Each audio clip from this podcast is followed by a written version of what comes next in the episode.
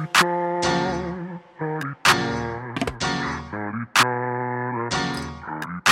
out the way. Who got a watch? Who got the time? I'm racing the clock. Even in my feelings, grind don't stop. Got big. Hello, we are here with CJ Scarlet, better known as the Badass Grandma. I love that. Hi, CJ. Hi, how are you doing? Good. How are you? Welcome to Mature Allure. Thank you so much. I'm just so honored to be invited to be on your show. Thank you. Thank you. Why don't we start with you introducing yourself? Sure. I am a danger expert, badass grandma, and author of five books. My fifth book is coming out November 15th. So um, the I can't wait to tell you all about that. Yeah. Well, let me ask you one. Let me ask you this out, out the gate. Badass grandma. Mhm. Why brand yourself badass grandma? Which I love, by the way. Well, I was um, a firefighter with the Forest Service when I was 19. I was a U.S. Marine from 20 to 25, 20, 25. And so I was already a total badass. But then I had grandkids. And what happens after you become, have grandkids? You become a grandma. And uh-huh. so I became the badass grandma, which suits my brand just beautifully. And people love it. They really respond to it. yeah, yeah. Well, tell us about your grandkids. How old are they? They are, I have a six year old granddaughter and eight year old boy girl twins. And they belong to Ah, my 39 year old son who lives 11 miles from me so i get to see them all the time and they're they're my my reason for writing the books that i've written Okay, okay. Well, you your books are Badass Parenting, Heroic Parenting, The Badass Girl's Guide, which speaks to outwitting predators, Mhm. and Neptune's Gift. Let's start with the ones that are more focused on just protecting yourself, protecting your kids. Talk talk about them for us. okay after i had grandkids i started having nightmares. I mean i've been a criminal justice expert and danger expert for 30 years. I have a master's degree in human violence. I've worked i've run a child advocacy center for abused kids. I've worked at the attorney general's office as the director of victims issues. I know victimization and crime and danger like nobody else does And I also was a victim myself as a child and a teenager. So I really understand how dangerous the world can be from all angles. But I tell you, when I had grandkids, everything changed. I started having nightmares every single night about the awful things I knew could happen happening to my grandbabies. And it was unbearable, Sherri, just unbearable. And so I, um, I'm a photojournalist trained in the Marine Corps. So I thought, well, I write books, so I'm going to write. And so I wrote the first two books are Badass Parenting and Heroic Parenting for parents of kids zero to nine. Uh, they're the same book, except Heroic Parenting is PG rated and Badass Parenting is not PG rated. And interestingly, they sell 50 50. Wow. Yeah. Um, they cover who the predators are, and it's almost never strangers. Only about 10% Mhm. of the crimes are actually committed by strangers. Um, in the case of child abductions, less than 1% are committed by strangers. It's mostly family members and non custodial parents who are, who are kidnapping the children. And um, I cover things like bullying and cyberbullying, online dangers, sexual molestation and assault, kidnapping. In the new book, I cover sex trafficking. I'll talk about that in just a moment. And I talk about what parents can do and what, what they what they need to say to their kids and how they can say it in a way that won't scare their kids to death. But they will get the point across that so that children will feel empowered, like they have the tools and the information they need to be able to stand up to predators and to get away from a dangerous situation. Well, that brings up a good point. How they can talk to their children without scaring them to death, especially mm-hmm. since they're more than likely scared anyway. Like you said, you were constantly fearful as a grandma. So, mm-hmm. can you just share like a point or two? Like, how do they have that conversation? part of it is keeping open lines of communication with your kids from the time they're babies. You have the conversate body safety conversation actually can start when they're in diapers. Instead of just kind of manhandling a baby to change its diaper, you can say, I'm going to change your diaper now. Let them know Mm. what's happening. And when you when they get to the age where it's okay for them to for you to ask permission, do that. Is it okay if I, you know, sometimes you have to change their diaper or give them a bath or whatever, and they really don't have a choice about it, but you don't you don't have to make them kiss grandma or grandpa if they don't want to. You don't make them, make them have to kiss or hug Aunt Lulu if they're not comfortable. You just don't. I told my grandkids from the time they were tiny tots, they'd never had to hug me if they didn't want to. And one time, my granddaughter said she didn't want to hug me, and it broke my heart, but I was like, hey, you go, girl, you do you. Yeah. Um, there's so many things that kids can learn that are very ba- it's very basic information. Um, trusting your intuition. That's not scary. Having strong boundaries, physical and emotional boundaries, so that you know when someone crosses them. And then three, having the moxie, the information to know how to protect yourself if somebody does cross a boundary, like by saying no. Mhm. I swear that if someone had taught me when I was a little girl that I could say no to adults and other kids, most of the things that happened to me would never have occurred. But yeah. we teach our girls especially to make nice, to make everyone feel comfortable around us, to not say no, to And be a good girl. And it's okay to be uncomfortable. You know what I mean? Like Yes, you were supposed that. to be uncomfortable. Mhm. If someone's standing too close, if somebody is pushing your buttons, if somebody is saying something inappropriate, it's uncomfortable. It feels awkward. It feels really bad inside sometimes when you're not used to it until you get the habit of it, of saying no or saying, that's not cool. Please don't talk to me that way. But I tell you something, when you set a boundary like that, as uncomfortable it is as it is, and let that just sit, if they're a good person, they'll apologize and they'll change their behavior. If they don't, you know they're they're a bad person and you need to get away from it as quickly as possible. Mm-hmm. Mm-hmm. Um, so let's talk about your work as a child advocate and how you work with abused children and why it's it, it's so important to well we know like you said you're a survivor yourself Mhm. but let's talk about your work as an advocate Sure. When I was in, um, so all the things that happened to me led to me um, developing severe PTSD that I did not Mm. deal with. I didn't tell anybody about the abuse and the rapes that I had suffered. I just swallowed it and swallowed it and swallowed it. And what happens when you swallow poison? You get sick. And my Yeah. body became ill, and I was diagnosed with several autoimmune conditions, lupus and scleroderma, and some others. In the very same week that I decided to get help, it's like my body said, "You deal with this, or we're not we're not going any further." I, I heard a quote once. It was it goes, "Disease is a soul screaming through the body. mm. Disease is a soul screaming through the body." And I believe that now to be true. I know that my autoimmune conditions, a, a, a very high percentage of people with autoimmune conditions have a history of childhood abuse of some kind, Mm. physical or sexual. wow And so when these things occurred and I swallowed it and swallowed it all those years, I had to pay a big price for that. Um, the reason I became oh, so when I when I finally got into therapy, when I finally got help at the local rape crisis center, um, I started volunteering at the rape crisis center, and then I got on the board of directors of the rape crisis center, and then I was in. I went back to college to finish my bachelor's degree, and was given the opportunity to go on and get my master's degree. And so I studied human violence. It's an interdisciplinary degree of criminology and sociology in the humanities. And I've studied interpersonal violence to institutional violence, war and terrorism, and all of it. So I've got a pretty good idea what people can do to other people. And while I was in graduate school, I got the opportunity to work at the Child Advocacy Center for Abused Children. And I'll tell you, it was it was difficult some days to see these poor children come in who had been so traumatized. But what was heartening is that six months after getting our services, they would leave happy, healthy kids. mm-hmm. Frederick Douglass said something along the lines of it's easier to build strong um, adults than to repair broken or to, to build strong kids and to repair broken adults. Mm-hmm. And I'm paraphrasing there. And it's Yeah. true. When children are told it's not their fault and they get the help they need, they can they're very resilient. They can bounce back. It's when we don't tell, it's when we don't get help that we pay the price. It's so interesting that you said when you, because when you were talking about what you were studying in criminology and all of that, I was like, wow, how has she, how was she able to take all that in? Because on the surface, we know that there's some really bad people out there and that terrible things can happen. But Mhm.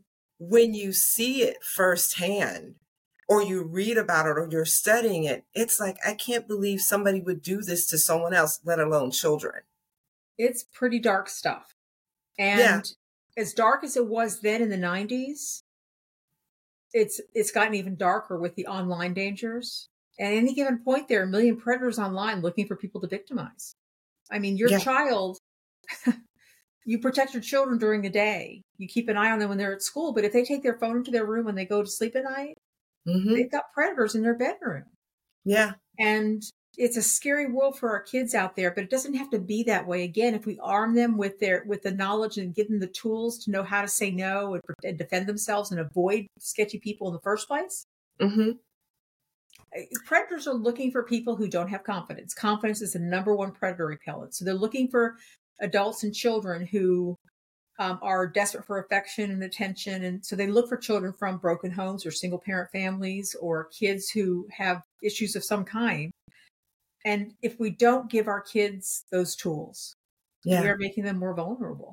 And doesn't have to be yeah. that my mother would always say, if you're not watching your children, believe me, someone else is watching them. Wow. That that was always her thing. And she was That's very powerful. protective.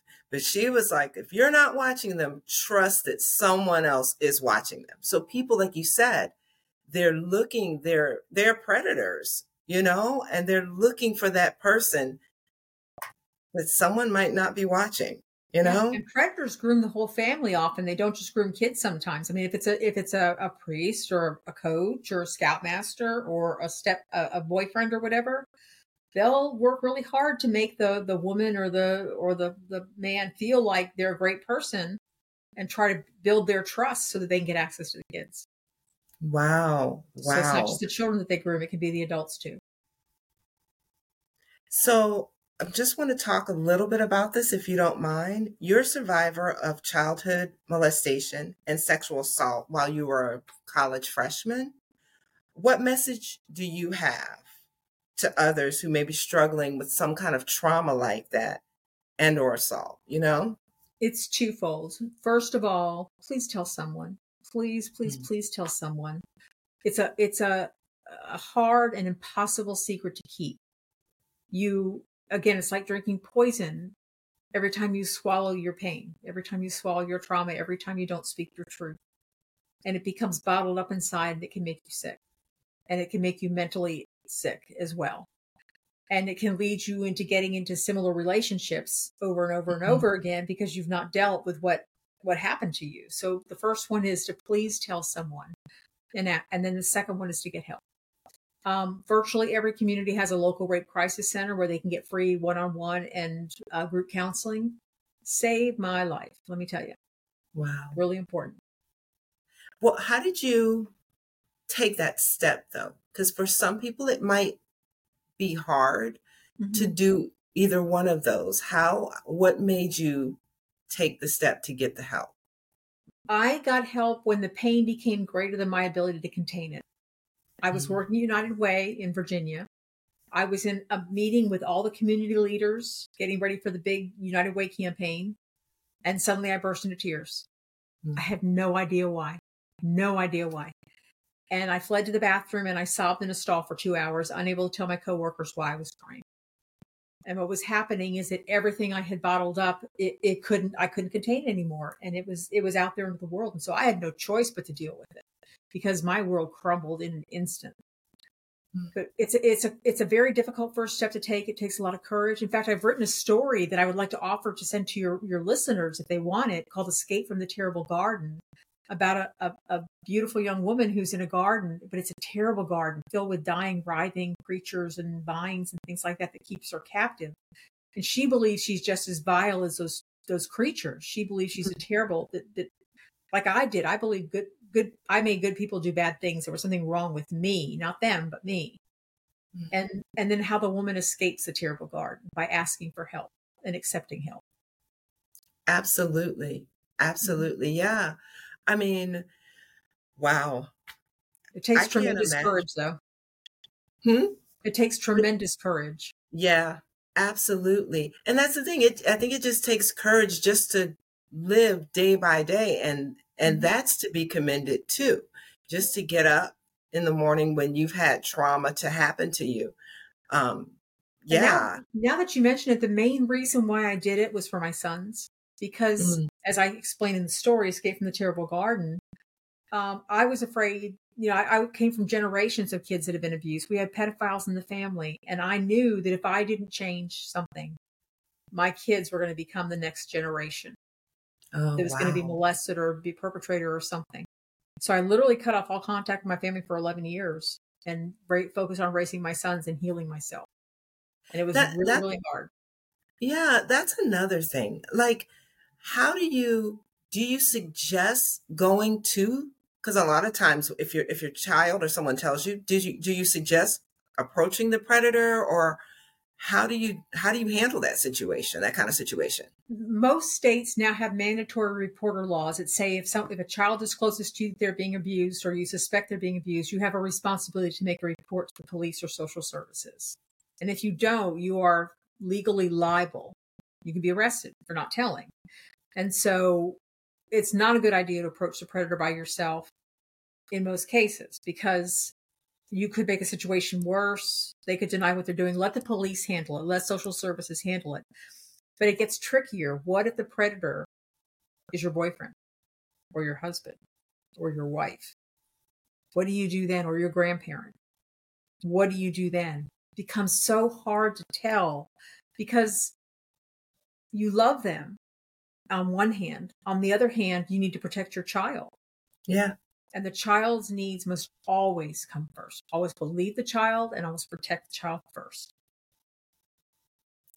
And so, do you? I know you said don't approach the predator, but if it's a family member, and especially maybe you've been through this situation yourself. I mean, I'm mm-hmm. just speaking, saying mm-hmm. this. Yeah. Like, it might be hard not to, or yeah, it might so you not to, and you have to trust so, your judgment. I mean, go ahead. Okay. Yeah, I mean, it may be a situation where the kid, your child, tells you that Uncle so and so tickles him too much, or makes him feel funny, or wrestles and doesn't like it, and you can talk to the relative and say, "Don't don't tickle him anymore. Don't wrestle with." You you as a parent have to take the responsibility for setting a boundary the child is not able to set for themselves in the instance where abuse has occurred, sexual abuse has occurred, or sexual assault has occurred, and it's someone close to you, um, you know, I, I, urge you to tell for the for the sake of the child and for the sake of the person who did it. They need to pay their con- have consequences and they need to get help themselves. Mm-hmm. But it's hard not to want to confront them. And I kind of always err on the side of do what makes sense to you, but don't do it with vengeance in your heart. Because if your if your goal is to beat that beat their butts down, it's going to make yeah. your child feel guilty, like because they told, and mm-hmm. they may mm-hmm. not tell you anything else. They may shut down. It's not going to help you legally because then you become a perpetrator in, in the process. Mm-hmm. And so it mm-hmm. really doesn't help anybody. Having a conversation where you sit down and say, look, this is happening and this cannot happen anymore. You have no longer have access or rights to be around my child. Okay. You know, that conversation okay. can be had. Very, very good points. Um, you've spent more than 30 years as a danger expert. Explain what a danger expert is. A danger expert is a title I gave myself after I had acquired 33 years of experience as a victim advocate and as a personal security advocate and a parent coach and had all this this personal experience with violence and I just I learned so much over those 33 years about the things people can do to each other and the causes. I mean, why people do the things they do to each other. And I had achieved expert status, but calling myself a personal security expert was boring. and so it occurred to me one day to call myself a danger expert, and people love it. They're like, really? What is that? That makes them curious. It makes them ask me more questions than if I said I was a mm-hmm. personal security expert and they assumed I taught self defense and don't ask any questions. And I want yeah. people to ask questions. Yeah because it is i mean you do focus on danger. Those things are the situations that people put themselves or the situations you may end up in. You're mm-hmm. telling people how to be more cautious and kind of keep their yeah. head on a swivel i guess you know? Yes. In in general. Um so many people have their children or grandchildren in daycares aftercares or with sitters what are the red flags that they should look, look out for when it comes to abuse? If your child's behavior changes, it's one of the most clear indicators. If your child used to enjoy going to daycare or aftercare or to the, the um, preschool or wherever, and suddenly they become very clingy and start crying when you try to leave them, mm-hmm. if their personality changes and a normally compliant child or, or happy child becomes very sad, depressed, if a normally obedient kid suddenly starts acting out all the time and, and creating fights and, and um, creating problems in, in, school and at home, Um, these are things to investigate. One of the ways that I caution parents to do this in a way that won't scare the child and also won't make you have to be the interrogator of your child to find out what's going on is to do a safe person exercise, a safe circle exercise, where you draw a circle, a small circle, and you put the name of the child in the middle of the circle as a person they trust the most. And then the next outer circle where is where mom and dad belong. If, if in fact the child, but you got to let the child direct this. You're not saying put mommy and daddy there. You're saying who belongs mm-hmm. in the next circle. Is it grandma? Is it daddy? Is it me? Whoever. And then a larger circle where people who are friends and acquaintances and things like that. And then there's this big empty space outside the circle, and you just want to let them add who they want to add outside that circle of the person people they don't trust and you don't mm-hmm. talk to them about it. You just you say, now whose name do we put here of the people we don't trust or or we don't feel comfortable with, and let your child. And this may take five minutes of being silent, which is hard to bite your tongue that long. Give your child the space to answer that question, and they may not have anybody to put in that space.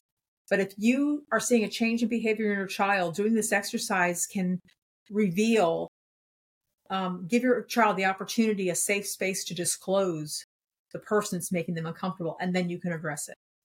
Yeah.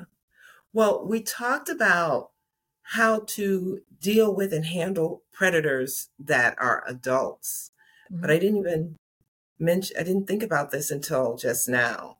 What about child predators? I'm so glad you asked that. I, I think you're the first podcaster that's asked me that question. Um, there a child is more likely to be abused by another juvenile than by a parent, sexually abused. Um, juveniles eh, usually pick on kids younger than them. The difference between child's play, where it's sexual exploration, it's you know just normal childhood curiosity, is that there's more than three or more years difference between the ages of the children.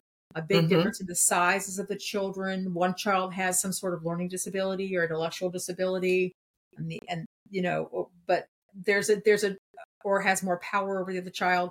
There's a differential between them, a difference between them that makes it actual legal under the statutes child abuse, child sexual abuse. And it's so much more common than people want to believe. They don't Absolutely. want to, and you know, if you if you find out that one one of your children has molested another one of your children, my God, I mean, talk about it doesn't get any harder than that. Mm-hmm. But there's also playmates and things. I mean, I think about the sleepovers I had. Oh Lord, no. yikes, yikes. And I think yeah. my, my, grandchildren having sleepovers, and I'm like, oh, I hope they don't go through what I went through. Uh, so I'm bent on educating them about what to do if they feel uncomfortable. One one cool way to to talk with your child is to give them two things. One is a get out of jail free card, which mm-hmm. says if you find yourself in a situation where you've made a bad choice and like you went uh, you went somewhere where you weren't supposed to be or you went to the party when you were supposed to be at the mall and you know you did wrong, here you have a get out of jail free card. You call me, I'll come get you. We, we there won't be any screaming and yelling and everything, and we'll talk about it tomorrow when mm-hmm. everybody's got cooler heads. The other is to give them a code word or a, te- a like an X. If your child texts you an X, your job is to call them and say, "You have to come home right now. You did mm. you didn't empty the dishwasher, like I said. I'm coming to get you. Tell your friends you got to go home." You give them an out. They know oh. that if they get themselves into a situation or find themselves in a situation where they're with other kids or adults and they feel uncomfortable, they don't, they can't for themselves set a boundary because they're kids. It's hard. Mm-hmm. Mm-hmm. They can text you something, of uh, either code word or an X, and you will make that phone call on their phone and say, "Get your butt home." Yeah, yeah. Where I'm coming. Well, I asked, I asked that question because too. I used to work with children, and um, I was a director of an aftercare program. Mm-hmm. And a lot of times, parents, as parents, they're not thinking about, of course, who thinks about you're sending your child someplace where other children might touch them inappropriately or uh, because all the kids all come from different backgrounds, different homes, different everything. So, yeah, there was eh, situations sometimes that would arise and you know, it's hard because some of these kids, a lot of this is learned. It's things that they see and have been through. You are exactly right. We would have kids come to the Child Advocacy Center that we were treating because they were predators, child mm-hmm. predators. And they were, I cannot think of a single case where we were counseling a child who had molested another child where that where the molest, molester had not been abused first. They learned Yeah. that from somewhere, Yeah. from seeing pornography. And pornography online is it's not like finding your uncle's dirty magazines under the mattress anymore. No. It is bad. And Yeah. it can damage children. And you know, one way people groom kids and older kids will do this too, slightly older kids will do this is to say, Hey, come look at this cool website I found. Mhm. And then and then there you go. It's over. wow.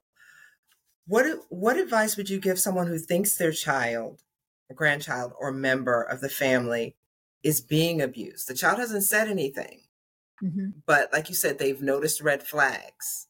hmm Again, what advice would you give them? I I mentioned that I'd never told anybody what was happening to me, but I would have given. Oh gosh, I'm going to get weepy over this. I would have given anything to have had somebody notice and come to me and Mm. say, "Are you okay? What's going on with you?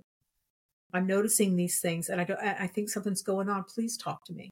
I would have given anything for that to have happened, because if anybody had intervened at any point, they may have protected me and kept anything else from happening because I was I was victimized multiple times by by different people. I was I was a great victim because I was very eager for affection and attention. I clearly wasn't going to tell. I was I had no confidence. I just I fit all the the flags for a predator. You know, I was a great victim. And must plucking your courage and going to the child and very gently you don't want to leave the child on but very gently saying i'm concerned. I see that you look sad all the time and you know i'm a safe person. You can talk to me and, and i'll take care of you. I'll protect you. Going to a child and saying is anybody doing anything wrong to you or i'll i'll, I'll kill them if anybody's touching you is going to make the child shut down. Absolutely shut down. But a gentle questioning and then if they disclose that something's happening the hard part is to remain calm and not react and overreact and say, "Oh my God, I'm going to kill them." You know, again, shutting the Mhm. child down. Um, but to remain calm and say, "I'm so sorry that's happening to you. I'm going to keep you safe so that doesn't happen ever again." Yeah. And then And doing then you- what you got to do to make sure that that's actually true. Yeah. Yeah. Well, I was going to say, and then you go into another room and you scream Into the pillow. Into, I had a conversation with someone today whose daughter was being who, who whose daughter was raped by someone she met online, and in the moment when her daughter fortunately told her what had happened, thank God, um, the mother went into crisis mode and said, "Okay, we need to call the police. We, you know, we need to do this. We need to do this." But it it took her a long time and a lot of therapy for her, the mother, not just the daughter, but for the mother Yeah. to to deal with what had happened. But she was I able would- to remain calm in the moment, which was what she needed to do for her kid to be there present with her child in the moment and be compassionate. Yeah. Well, you've helped thousands of crime victims. How can others help too?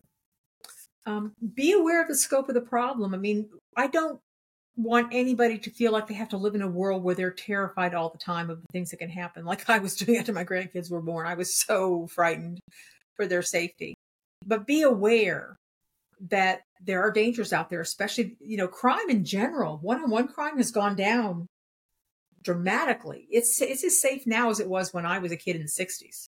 Wow. Doesn't feel like that because the the shows on TV and the SVUs and the CSIs make it look like crime is happening all over the place and kids are being snatched from the street like tic tacs and the media make it appear that the problem is a lot worse than it is. But where crime is going up in a really bad way is online. The digital Mm. dangers are real on the video games and the phones and the tablets and the computers. That's where the danger lies. And if you're not, if you put your head in the sand and don't educate yourself about what the dangers are, you cannot protect your child. And I talk Yeah. in my books. The new book coming out is Raising Badass Kids, a savvy parent's guide to predator proofing tweens and teens for parents of kids 10 to 18. And in this book, I talk about, and in, in my other two books, Badass Parenting, and Heroic Parenting, I talk about how to have these conversations with your kids at their age and maturity level. So that again, you're not scaring them to death because that's so counterproductive. You don't want to say every stranger's because it's not stranger danger that's the problem. You don't want to say every stranger's, you know, a bad person or don't trust anybody or anything like that because you're just teaching your child to be paranoid and hypervigilant. You want them to be proactive and confident knowing that they know how to spot to, to sense danger by teaching them what intuition is and how to listen to it in their gut Mhm. knowing that what their boundaries are because you sat down with them and said let's talk about your physical and emotional boundaries what is okay and what's not okay for people to say and do to you and then what do you do if somebody crosses that line give them Mhm. that that it's a gift to give that to your child Mm-hmm. Well, I have to say, CJ, I have, this has been a great conversation. I do want to, it's a little heavy. So Mhm. I do want to ask you this so we kind of turn it around a little bit before we go. Uh, what are five fun facts about you? I know that you are the danger expert, but let's move into something a little lighter. Okay five fun facts? i've got some of these on my website i have a list of 10 fun facts about me on the website Okay. Um, the first one is I was kicked out of Mrs. Witherspoon's business class in 12th grade for being impudent. Impudent. She told me I was impudent for telling when when she went around the room and said to all it was all, all girls in the business class. We were all taking shorthand and dictation and typing and all that stuff. And she said, "What do you?" This is in uh, 1979. And she said, "What are you going to be when you grow up?" And all the girls, are, "I'm going to be a secretary. I'm going to be a librarian. I'm going to be a mommy, secretary, librarian, teacher, mommy." And she got to me and I said, "I'm going to be president of the United States." so that's why you got kicked out? kicked me out of her business class. Yeah. and then I spent the rest of the year campaigning to be president of the United States. It was so funny. Wow. Um, I once entered a rodeo queen contest on a dare, having ridden a horse only one time. hmm Um, I won third place out of three contestants. I fought fires for the U.S. Forest Service and planted tens of thousands of trees in the mountains of Arkansas and Oklahoma. I love that Wow. one. Of course, the trees are mature now and they're probably been cut down and new ones planted already. wow. on my first job, my first day on the job in the Marine Corps, I stopped a war. Seriously, I stopped a war. It was just a joint Navy Mil- Marine Corps exercise. But I stopped it nonetheless by calling for a ceasefire when I was escorting a media crew who wanted to take pictures of the machine gunners, take Uh-huh. video of the machine gunners. And so they started to step out in front of the machine gunners. And I'm like, oh my God, these guys are crazy. So I was like, ceasefire, ceasefire, all the line, ceasefire. The helicopter stopped flying, the ship stopped sailing, the tanks stopped rolling, the riflemen stopped firing, the machine gunners stopped. And I was like, there, get your shot, idiot. they were firing blanks, but I didn't know that. It was my first day on the job. Wow. Wow. The general came over the sand dune. Who stopped my war? and they all pointed at me. and that's when I got the nickname Corporal Gullible. Wow. And the last one is I was named one of the happy 100 people on the planet. Really? Yes, yes. Marcy Shimoff wrote a book, Happy for No Reason, and she featured people who were just inexplicably happy. And I was one of the Wow. And, who decided and for all that you've for all that you've seen Mhm. to and been through, Yeah. that's like that's a major honor. Yeah, and the, the the last thing I would like to say is for those of you listening who have yourself been traumatized in any way, there is light at the end of the trauma tunnel. There Mm. is life and peace and happiness if you get help and you tell and you take care of yourself and you do what you got to do for yourself. Life can be more beautiful than you ever imagined. wow. So well, keep, CJ, at it. I, keep being brave. I will say this: you are a badass. You. really are a badass. Even in your fun facts, you're a badass. You know, even the fun facts about you. So, thank you very much. If you want to share how people can get in touch with you, if they, you know, just want to talk or just really get some insight from you, how can people get in touch with you? I love that. I'm very accessible. My email is cj at cj scarlet, and that's scarlet with just one T, like the color red, cj at cjscarlet.com. Uh, my website is www.cjscarlet.com. Reach out to me, and if you want a copy of that short story, Escape from the Terrible Garden, I will send it to you. Awesome. Again, so CJ, much. thank you for being here. Thank you for being a mature lore. I appreciate it. Thank you. Thanks for listening to this episode of Mature Allure. For more information about us, visit matureallure.net and get social with us on Instagram and YouTube at mature.allure, Facebook at for mature allure, and Twitter at mature underscore allure. Till next time, we encourage you to stay positive, embrace who you are at every stage of your life, and always tap into your mature allure.